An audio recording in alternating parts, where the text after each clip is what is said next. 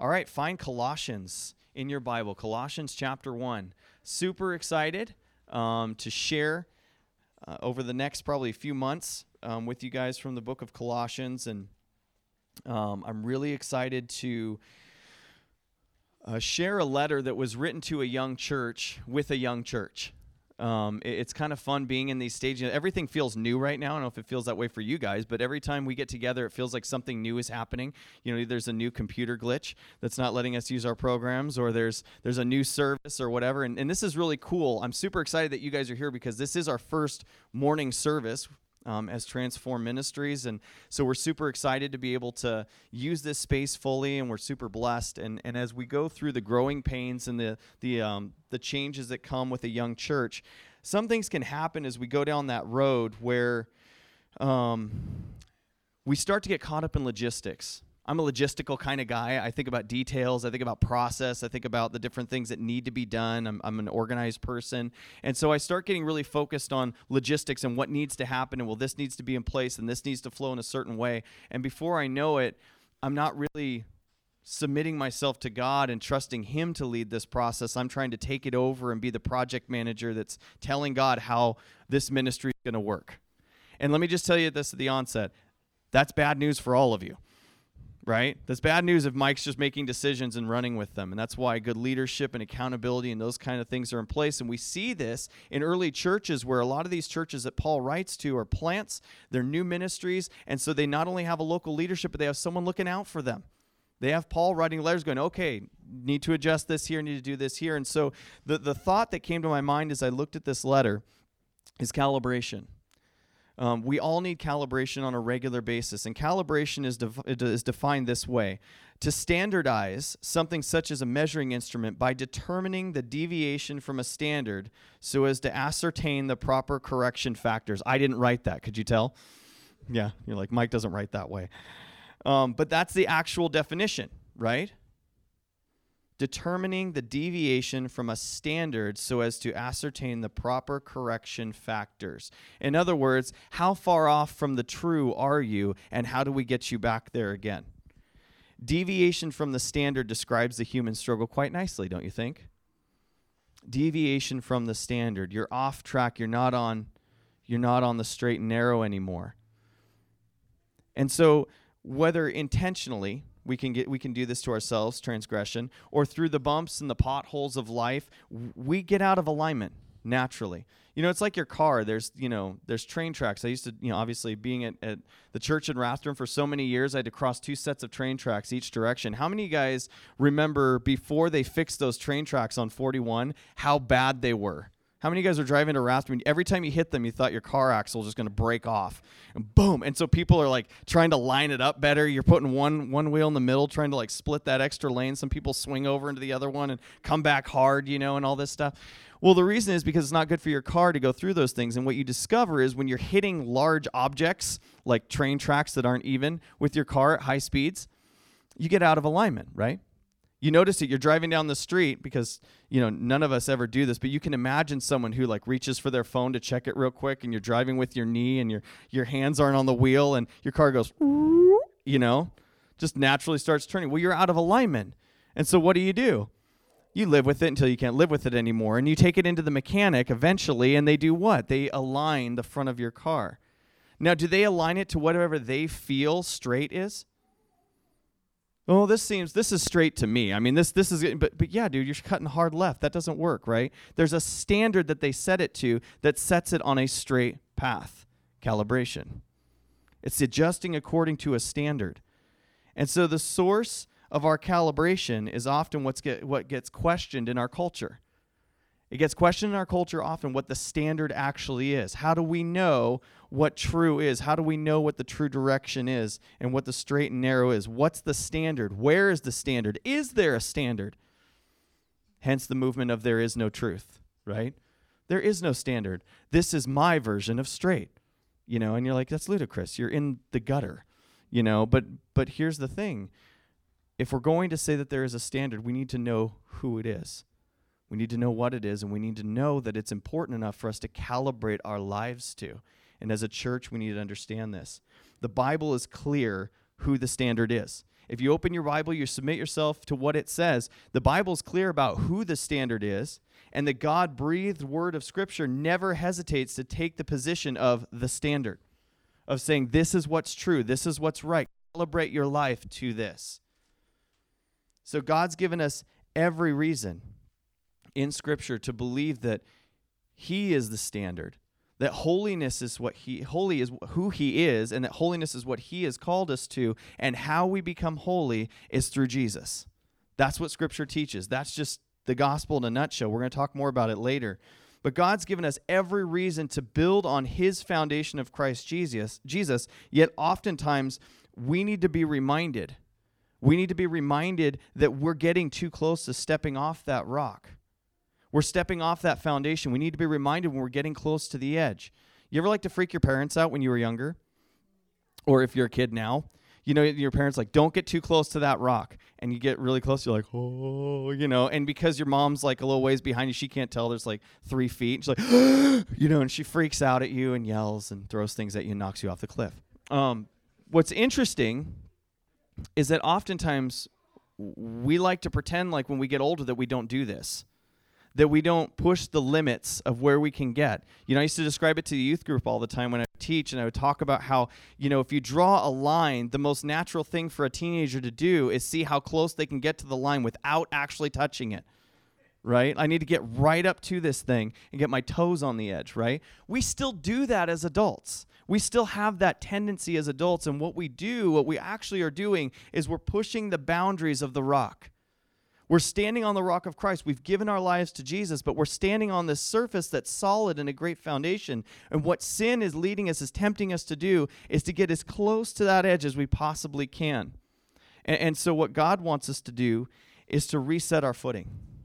He wants us to reset our footing, get back on what's solid, get back to what's right, what's true, what the standard is, because everything else is shifting sand outside of that rock.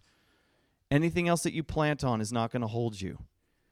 It may look good, but it's not going to be good in the end. And so Colossians presents a clear picture of who Jesus is. Paul's writing to a young church, and he's going to get them back online again. And he says this The clear picture of Jesus is thus He is the sovereign Lord who created the universe, He's the head of the church, and He's the only way to experience forgiveness for our sin. That's what we're going to learn. Calibration Get the things that need to be right, right. Set yourself on the right course. Why was it necessary to write? Why was this letter necessary? For a little bit of background, I, I can't spend much time here. Paul sits imprisoned in Rome at this point. This is one of the prison letters. This is one of the letters he wrote while in prison, waiting for his trial. And so he took it upon himself to write some letters, four of which we have in Scripture Ephesians, Philippians, this book here of Colossians, and the book of, or the letter of Philemon, which they're all letters, but Philemon's to an individual on behalf of a man named Onesimus. But the other three are written to church groups. They're meant to be distributed amongst the churches in that area and read so that they could be instructed by them. And so, in reference to the church in Colossae, there in prison, Paul had received word of some heretical teachings that were starting to rise up there's something that, that scholars talk about the, the Colossian heresy, and, and they, they really struggle trying to figure out like what this group of people like who they belong to that were stirring these beliefs up because they aren't really defined. There's some believe that there could be some kind of a um, Judaism, a heresy that was rising up, requiring people to basically keep more laws, and some believe it could have been Gnostic teaching, which was really weird spiritualism. And, and we won't get into those subjects because you don't have four hours this morning, but um, Paul had received word of these heretical teachings, and here's the point they were cropping up. It wasn't epidemic level yet. We see that by this letter. But Paul believed that prevention was better than cure. He wanted to prevent this from getting any further. And what's interesting is that he's writing to a church that most wouldn't consider to be that significant in the city of Colossae. This letter, um, he's grasping at evil and holding it tight and finishing it off before it has chance to spread. Just in that little side thought, think about how often we try to nip things in the bud, as it were. You know, cut it off before it grows. We should be that way with sin in our lives. When something small is starting to crop up and you recognize it, deal with it immediately because we all know this sin grows. It grows, it gets bigger, it becomes a worse problem, it never stays in the same condition. And so, we have to deal with it before it spreads. That's what Paul's doing for the church in Colossae. And so the church here, it wasn't planted by Paul directly. Um, this wasn't a group of people that Paul had planted and trained up himself. He'd never even been there. And many would agree that Epaphras, um, who will be mentioned in this letter several times, was most likely the, the planting pastor of this church. If he wasn't, he certainly was the minister in charge of the area, not only to Colossae, but also to the two neighboring cities that were almost within view of Colossae, which is Laodicea and Hierapolis. And, and Laodicea probably rings a bell because there's a letter that's written to the Laodiceans that's very well known to us um, in the book of Revelation. And so, while there are plenty of Jews in the region, uh, the church in Colossae was most likely Gentile majority. Um, we'll see the indicators of this not only in his phraseology, but also um, in the list of sins that were dominating those in the church uh, prior to them coming to Christ. So prior to their, their faith in Jesus, he kind of calls out the types of sins that they were in before, before Jesus. And if you read those in chapter 3, verses 5 through 7, you'll see they're very characteristic of heathen Gentiles. Um, and the Jews would be struggling with other things. It's not that they didn't have their stuff, but these would be Gentile sins. And so dominated, most likely, uh, this church was by a Gentile congregation. Um, the three cities mentioned prior, Laodicea, Hierapolis, and Colossae, what's interesting about them is Colossae is the least significant of all three. Um, even to this day, you can find remains of Laodicea and of Hierapolis. You can find buildings or structures from this time period that are still standing. You cannot find a stone that belongs to Colossae it's gone. Like this, this city is completely gone. They can only guess at the location. Uh, Laodicea was a political center of the district, a financial headquarters of the whole area. Um, they were pretty prosperous as a city. Hierapolis was a large trade center, and there was a notable spa that used to be there. And so, in Roman times, if you had a spa, think bathhouse, think a big part of the culture, think about the Greek lifestyle. It makes a lot of sense. Um, and to this day, you can again you can still find those structures there in those two cities. Um, Lightfoot said this about Colossae. I thought this was really interesting. He said that it was the most unimportant town to which Paul ever wrote a letter. It was the most unimportant town that you have a letter written to by Paul. What's interesting is you could you could argue that there is more depth in theology in Colossians than in any of his other writings. Um, there is an extreme depth of theology in this letter, and yet he gave it to this tiny church in a city that we don't even know where they are. We don't even know where it was now. We got a region because we have history. We don't know the actual place of it. It's interesting to me how we look at significant cities and significant churches. And especially in our culture where bigger is better, um, where bigger is more powerful, and that's always been the case, but just that's something that we can understand as, as, we, as we sit here this morning reading it as a church nearly 2,000 years later in a city that's really not that significant, like Coeur d'Alene, you're like, oh, Coeur d'Alene. I mean, like, you know, in Idaho, it's like, dude, you can't even get people to pronounce Coeur d'Alene right. Like, you ever listen to like if it ever makes some kind of national news, like saying Gonzaga. Like when people on whenever they make the tournament, like it's like no, not even close. Like they can't pronounce it. it people don't really know about this city. We are not a city of significance in by the world's big city standards. And yet God has a special message to speak to us. We are not a big church, but God has, has a special message to speak to us from His Word because it's not based on size or power or rank. We're going to read this in a little bit as we look at the beginning of this. God cares about souls, God cares about people. And so, right here, right now, this message is for us and it's significant because God loves every single one of us. Amen? That's why we're here. And so, no one is insignificant to God. No body of believers is insignificant to Him. And as a, a young church receiving this letter in Colossae, I want us to receive this as a, as a young church, as a letter that's meant to encourage and strengthen and standard set us, to put us and calibrate us on the right path. That's my goal as we go through these studies forthcoming. So, are you ready? I tried to make quick work of the intro. All right, here we go. like failed. All right, here we go. Colossians chapter 1. We're just going to read the first 6 verses this morning. Paul writes this, Paul an apostle of Christ Jesus by God's will, and Timothy our brother, to the saints in Christ at Colossae who are faithful brothers and sisters, grace to you and peace from God our Father. We always thank God, the Father of our Lord Jesus Christ, when we pray for you For we've heard of your faith in Christ Jesus and of the love you have for all the saints because of the hope reserved for you in heaven. You've already heard about this hope in the word of truth, the gospel that has come to you. It is bearing fruit and growing all over the world, just as it has among you since the day you heard it and came to truly appreciate God's grace. Let's pray over this text and then we'll dig in. Father, we just ask again for humble hearts, for open minds, and for a willingness, Lord, just to be fed by you. And, and Jesus, we recognize that you are, as we studied last week, the bread of life.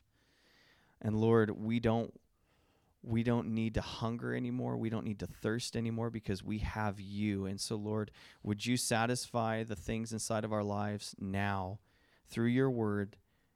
God, this is the spiritual food that we need. And so, would you strengthen us from your word and would you encourage us in our walks? And God, I pray that we would just leave here with a ton of joy. I really ask, God, that we would be overjoyed because we belong to a God such as this. We couldn't imagine Lord, and we cannot fathom how good you are. And so just pour out on us this morning, we ask in Jesus' name. Amen. So as Paul begins his letter, it's it's very typical for Paul um, to explain his position and also to give a greeting that's similar to this. Um, you'll find if you if you do a study on the way that letters of Paul, the early writings of Paul, oftentimes he will write um, speaking to a church that's less personal. And if you look at the the further along in his life, the letters that he wrote later on, you'll see him get a little bit more intimate with people, a little bit more personal with individuals and and you can look at that over time it's a fun study to do on your own um, but he begins with saying paul he says an apostle of christ jesus by god's will you know and and, and i oftentimes i'd read texts and you'd sit through studies and sit through so many messages throughout your life and you're like how does a pastor make a sermon out of verse one of any of Paul's letters. You know, and as I was looking at this, I'm like, I, I understand. Like, I get it. Because when you think about the way that we see ourselves, when you think about the way that we perceive ourselves, a lot of times we identify as what we have made ourselves into be. We identify as what we do, or we identify with the talents that we have, rather than looking at what we are and saying, What I am is by God's will who I am is according to God's will. And that's what Paul says. I'm an apostle, one who is sent of Christ Jesus by God's will. And he explained this to the Philippians, how much value he puts in human efforts. If you read Philippians chapter 3, and verse 3 says this For we who worship by the Spirit of God are the ones who are truly circumcised. We rely on what Christ Jesus has done for us. We put no confidence in human effort we put no confidence in human effort. He goes on to say, if anyone has reason to be confident, it's me.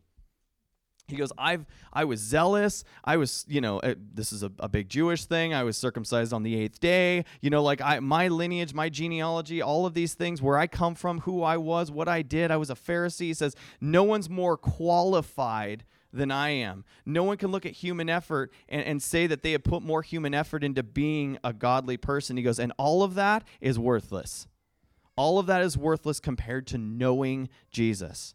Because Paul finds no identity in what he has pushed himself to become or worked hard to become. He finds his identity in who Jesus says he is. Christians, we have to find our identity in who Jesus says we are. That's where we are home. That's where you're at rest. That's where you're at peace, is finding your identity in that. And with that as his qualification, then his apostleship or position as one who is sent that means that God has put him in this place. It gives us no so much confidence when we recognize that God has put us in the position that we're in that we haven't put ourselves there.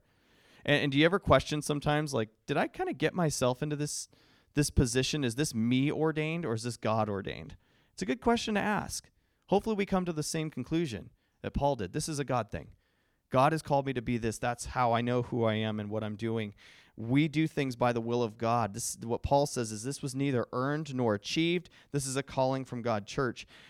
May we never forget that we are not individually what we have made ourselves, but what God has made us. We are not what we make ourselves. We are what God has made us. Because anything that you make yourself to be will pass away, but who God has made you to be lasts forever. So be who He's made you to be. Never forget that. We're not individually what we have made ourselves, but what God has made us. And then he says, I've got someone here with me, and it's a character that we're familiar with. It's Timothy, right? And, and you know Timothy, there's two letters written to him in Scripture, and he's referenced in the book of Acts. We know where Paul met it with him um, and picked him up and carried him off with him on his second missionary journey. One commentator said this about Paul referring to Timothy as the brother. Timothy, our brother. Think about that. Think about how we're into titles. You know, have you ever have you ever seen someone's title that like, you know, not ripping on this at all, but someone's title that works at Walmart? It needs like four name tags. You know, assistant to the regional secretary over executive decision making, purchasing, profiting. Like it's all of these different. Ti- Why? Because we're into titles. If I look at somebody and I say, "You are a cashier," like, oh, "Whoop de doo," but you're an associate. what does that mean? Power, prestige, position, right? You're an associate. You're the assistant regional, what, whatever, right? Think about this. One commentator said this Timothy is described not as the preacher, the teacher, the theologian, or the administrator, but as the brother. Anyone who stands aloof from others can never be a real servant of Jesus Christ. Anyone who stands aloof from others can never be a real servant of Jesus Christ. Why? Because that's not how Jesus did it. That's not how Jesus did it. Was Jesus a leader? Yeah. Was Jesus a feet washer? Same thing. Same thing. Proverbs 18:24 says there are friends who destroy each other, but a real fan, friend, fan, a real friend sticks closer than what? A brother. Sticks closer than a brother. A real friend stands by you and closer than your family does. That's a true friend. Now, the reason I'm connecting friend and brotherhood is, is for this. We read in the Gospels as Jesus corrects the disciples' wrong ideology of position, and he says things like this in Matthew 20, verses 25 through 28. Jesus called them over and said, You know that the rulers of the Gentiles lord it over them, and those in high positions act as tyrants over them.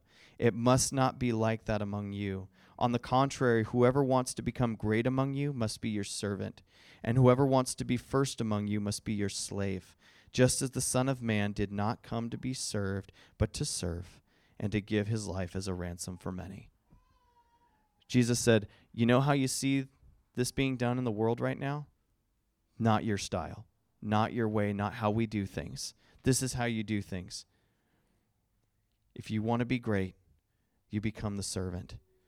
Whoever wants to be first becomes the slave. And Jesus said, Here's the difference here's the difference for how his leadership model was going to work. He said, I'm going to set the standard.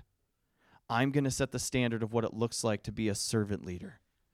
And he says, Because I didn't come to be served, I came to serve and to give my life as a ransom for many. In the upper room discourse, in John chapter 15, this is, you know, however long it took Jesus to get two chapters away from chapter 13 where he actually does the feet washing, it's still the same scene. They're still in the upper room. John chapter 15, verses 12 through 17, he says this to his disciples This is my command love one another as I have loved you. No one has greater love than this to lay down his life for his friends. You are my friends if you do what I command you. I do not call you servants anymore because a servant doesn't know what his master is doing. I have called you friends because I've made known to you everything I've heard from my Father. You did not choose me, but I chose you. I appointed you to go and produce fruit, and that your fruit should remain, so that whatever you ask the Father in my name, he will give you. This is what I command you love one another. You see, when we're identified by God, when we take on a Christ like attitude and heart, we become brothers, we become sisters, we become friends that stick closer than family. And we start doing exactly what Jesus said at the end of that passage in John 15. We start obeying his command to love one another. Not when we're seeking for position, not when we're grasping for identity, but when we're resting in Christ, being who he made us to be. That's how we properly love one another. Do you ever struggle with loving people? Come on, Black Friday was like two days ago. think about this like we struggle to love people it's it's a big deal do you want to know why you struggle do you want to know why i struggle it's simple we're trying to do it in our own strength We're trying to find position or, or find identity in the midst of also loving people. It doesn't work. See, the only way you can properly love one another the way that Jesus told us to is to be who he's made you to be, to rest in your identity, which is him, and then you start laying your life down for your friends.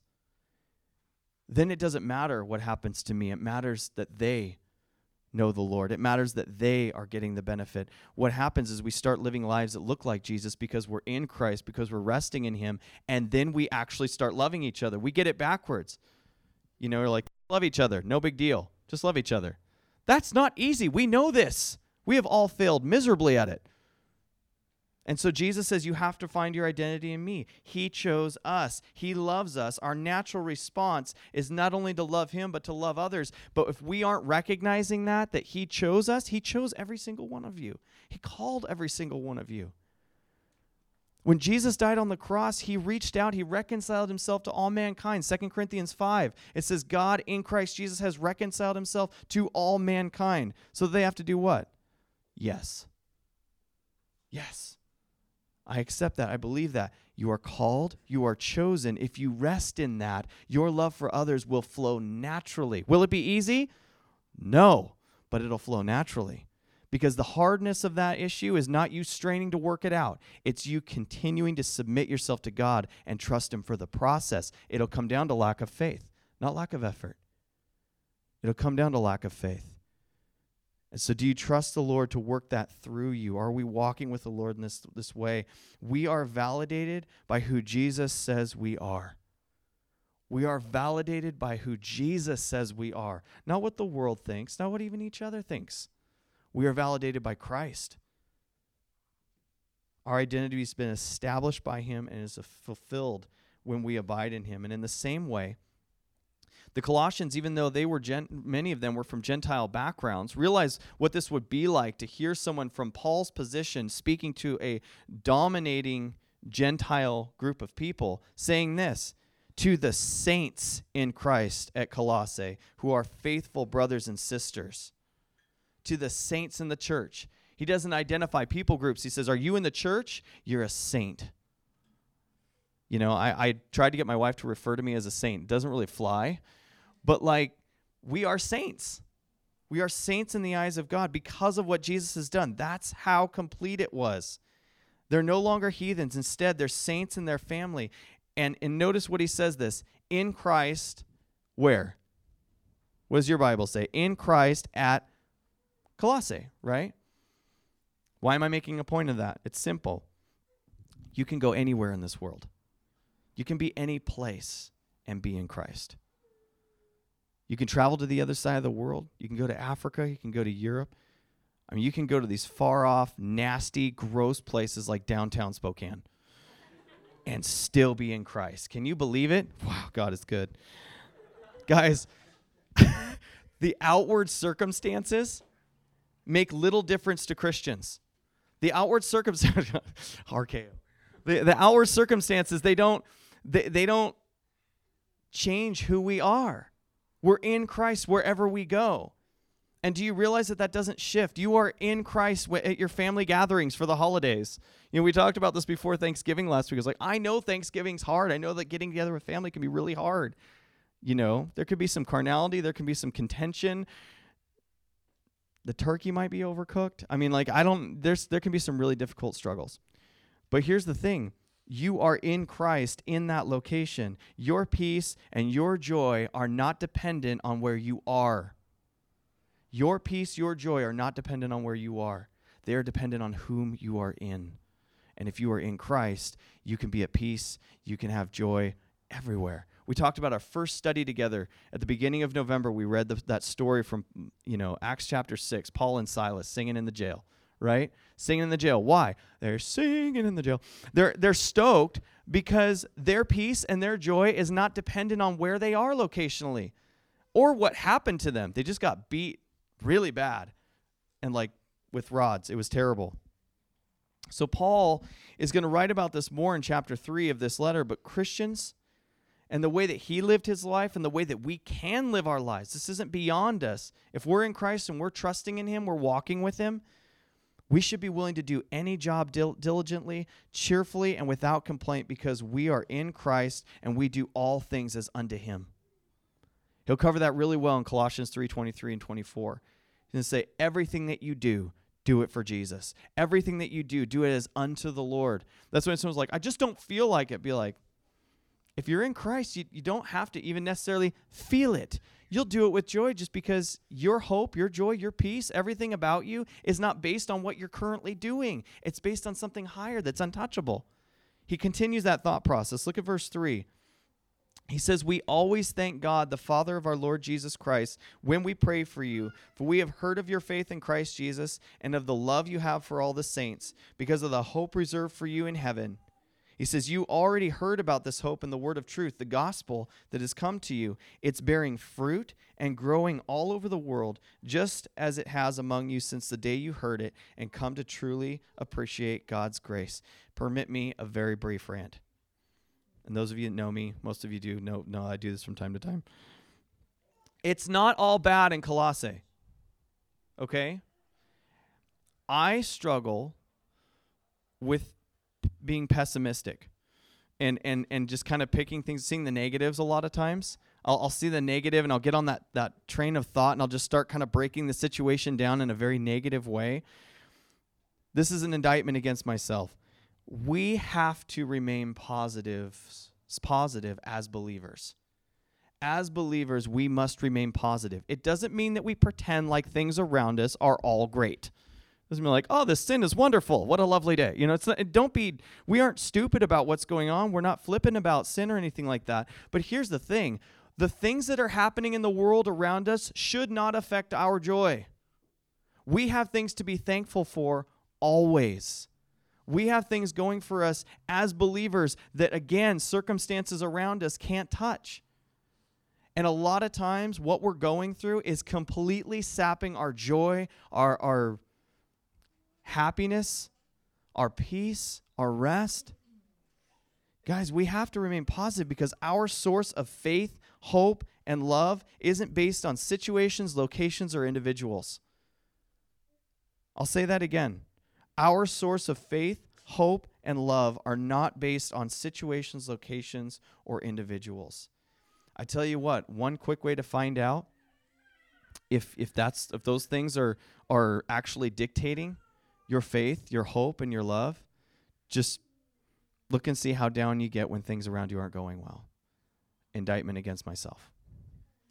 This is absolutely something that, that I, again, I've, I've said this before. When I'm studying, I wish that the church could actually watch some of the study process because I just so many times will hang my head and put it on the desk and be like, oh, how am I going to share this?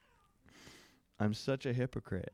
And God's like, there's one way to fix that don't be one, right? Like, do what the word says, you know? But you guys, we're all human. We all struggle with this. Even when we face heresy, like Paul's going to address in this letter, even when we face difficulty, challenges, affronts to who God is, attacks, he still recognizes, Paul does at the beginning, that this young church is doing some things right. They're doing some things well. And we need to see the good in things. We need to encourage each other with the positive. You know, I my boss used to say, you know, two compliments to every one critique. And and now like I don't know if that scale is being put together by professionals, but now they're like, it's five. Five compliments to every critique. And I'm over there going, five compliments. Nice shoes. Um good hair. You know, I'm like trying to come up with like things for like how do I critique if it's five compliments to one, but that's just because I have five negatives to every one compliment. That's my natural way. Most parents are like this. You know, we'll see we'll see five negatives before we pay one. You guys, are we seeing the good? Are we expressing thankfulness and gratefulness and joy and all these things into people's lives? Because our our kids especially, our kids are looking at how we live, and this this this transcends gen, you know decades of time. This doesn't necessarily apply to just people who have kids in the home. Our kids are watching what we're basing our joy, our rest, our peace, and our love like. They're watching how we're doing that and they're going to follow. If I'm just a super hyper negative person, it's very likely that my children are going to have that put into them. And so, do I have a biblical view of the world around me? Do my kids actually see me basing my love, my joy, my peace, my faith, my hope on situations in life rather than the one who has all of these things in his hand? The one who rules over all things. It's just a reminder. This should be encouraging. No one should feel beat down right now because Paul says we always thank God, the Father of our Lord Jesus Christ, when we pray for you. I hope that that encourages all of us coming off the Thanksgiving weekend. I hope that encourages us. We should always thank God every day. It's not a one day thing. It's not just a one time thing. It's not, I got my 2019 thanks in at Thanksgiving dinner. See you in 364, chumps. Like, it's not going to work like that. But a lot of people, I mean, they throw the thanks right out the window as soon as they get to Black Friday. It's very interesting to me that the greediest day of the year follows the most thankful day of the year. Thank you, Lord, for all we have. Now I'm splitting to get that Nintendo. You know, like but but so often it the day of thankfulness is trumped by the day of I don't have everything I want. Again, we have to address this as a group because we all struggle with it being thankful to God, honing in on this point Paul's making, we ought to thank God for each other too. Do you thank God regularly for the people He's put in your life? Do you thank the Lord for the people that you have around you, for your friends, for your family, for your church, for the people that God's allowed you to minister to? God's put so many wonderful people in my life. I'm so thankful for the people that God's put in my life. And you guys are a part of that. Uh, so many of us have worked side by side through so many different things, and I'm so thankful for you guys. And I'm sorry I don't say it more. I really am thankful for you guys, and I really do love and appreciate you. I hope you guys know that. And if I don't say it enough, remind me. Remind me as a brother. Come to me and be like, you really haven't expressed just your love for people very much lately. I got to correct that because it's there. I just got to express it. And you know, I'm a guy. Sometimes I don't do that real well. All the gals are like, Amen, hallelujah. You guys, I really am thankful. And notice what Paul's thankful for. He says, For we have heard of your faith in Christ Jesus and the love you have for all the saints because of the hope reserved for you in heaven. These three things come up with Paul a lot. If you read his letters, um, we the most natural passages I think of the last verse of 1 Corinthians 13. These three abide faith, hope, and love, but the greatest of these is good. Good job you went through my Bible class. You had to get that one. But he- here's the thing, you guys. W- Paul talks about these a lot. You can look at a whole list of scriptures where he will reference faith, hope, and love within a short section because he he connects them to each other.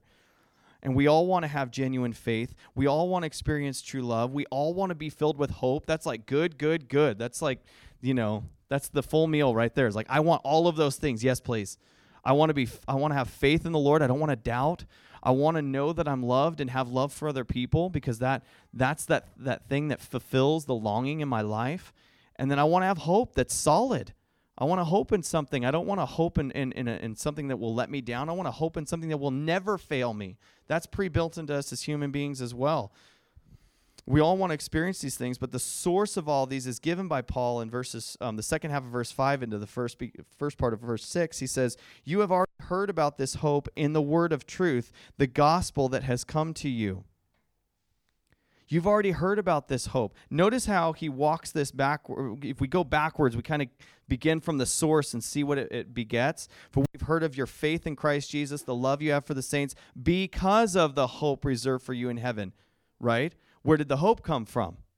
Well, he says it in the next verse. He says, You already heard about this hope in the word of truth, the gospel. The gospel is where your hope comes to life. And from that, love flows into you and your faith is built. But it comes from the gospel. The gospel is the source. It's the source of these things. We have to always be reminded, as, especially as believers. You know, so many times we think about the gospel, we go to evangelism.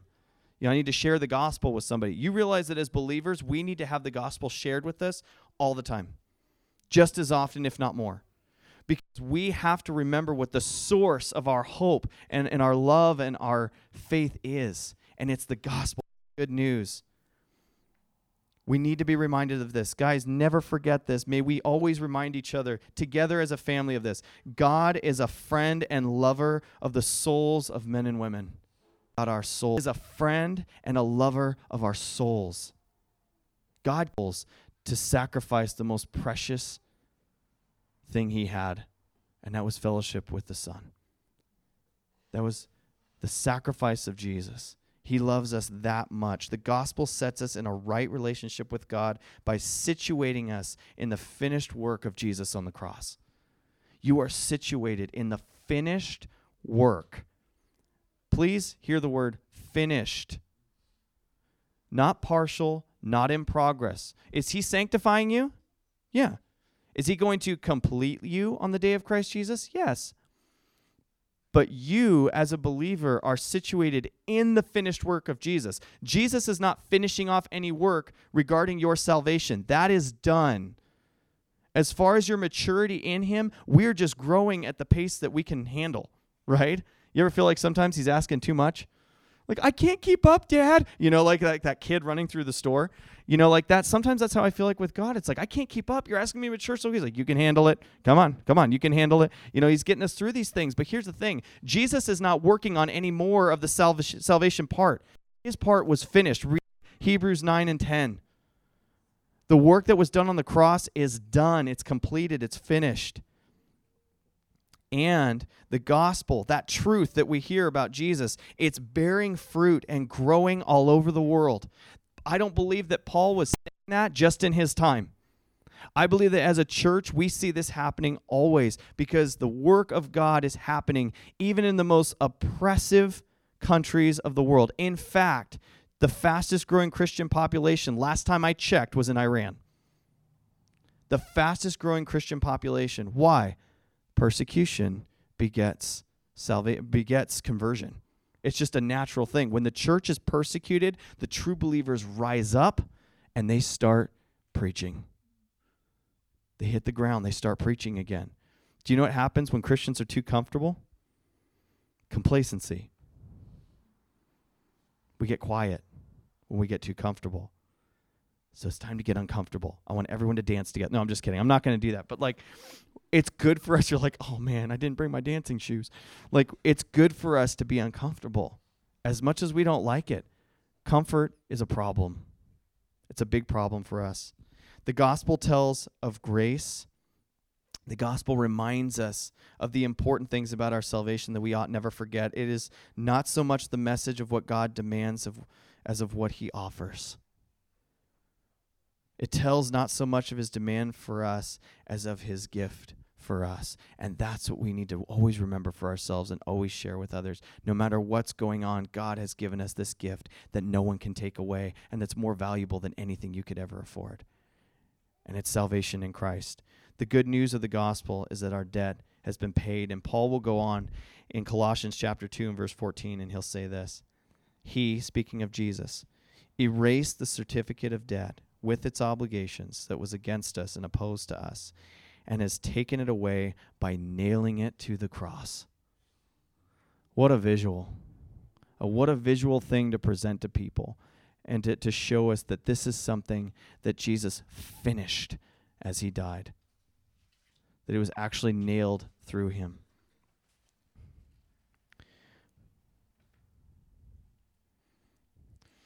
The gospel always reminds us and takes us back to the foot of the cross. It always takes us back to this place where we remember Jesus. And I can't really think of a better thing to do beginning a letter that's going to correct false ideology of who God is, of who Jesus is, of um, how we should be living our lives out in front of Him. I can't think of a better way than to start with communion by remembering Jesus. So excited this is going to be the first time as a church that we've been able to share communion together. But I think it's just a beautiful thing for us to to do as a church family and to remember um, that what God was willing to do for us was not just costly, but was necessary and not for Him. It was not necessary for Him. God didn't need me in some deep, powerful way. So he just had to get this thing done any way he could because what I had was important to him. Never cheapen the work on the cross and what Jesus did by thinking that you provide him something that he needs because it's much more rich, it's much more robust, and it's much more precious when you realize that we bring nothing to the table, that we bring nothing to the table of our salvation except our willingness to say yes. That it was all Him, and it was all because He loved you, and it was all because He wanted you to spend eternity with Him. And so, as we remember this this morning, you guys, I just want to encourage you that Jesus loves you that much. He loved you that much. God cares for you so much that despite our lack of bringing anything to the table, He still set the table. He still prepared. And so, as we take communion, this is our way of remembering His sacrifice. And Paul wrote this in 1 Corinthians. You know these verses well. Chapter 11, verse 23. On the night when he was betrayed, Jesus took the bread, and when he had given thanks, he broke it and said, This is my body, which is for you. Do this in remembrance of me. In the same way, also, he took the cup after supper and said, This cup is the new covenant, my blood. Do this as often as you drink it in remembrance of me. For as often, this is Paul speaking in verse 26, for as often as you eat this bread and drink the cup, you proclaim the Lord's death until he comes. You proclaim the gospel by taking communion until he returns, until the wedding, right? And so let's take communion together. What we're going to do is they're going to distribute it while the worship team, you guys can come on up. They're going to lead us in a song and they're going to hand out the elements and then hang on to them. We'll take them together as a church. Um, but let's uh, let's worship for a bit, and they'll hand out the elements, and we'll take communion together.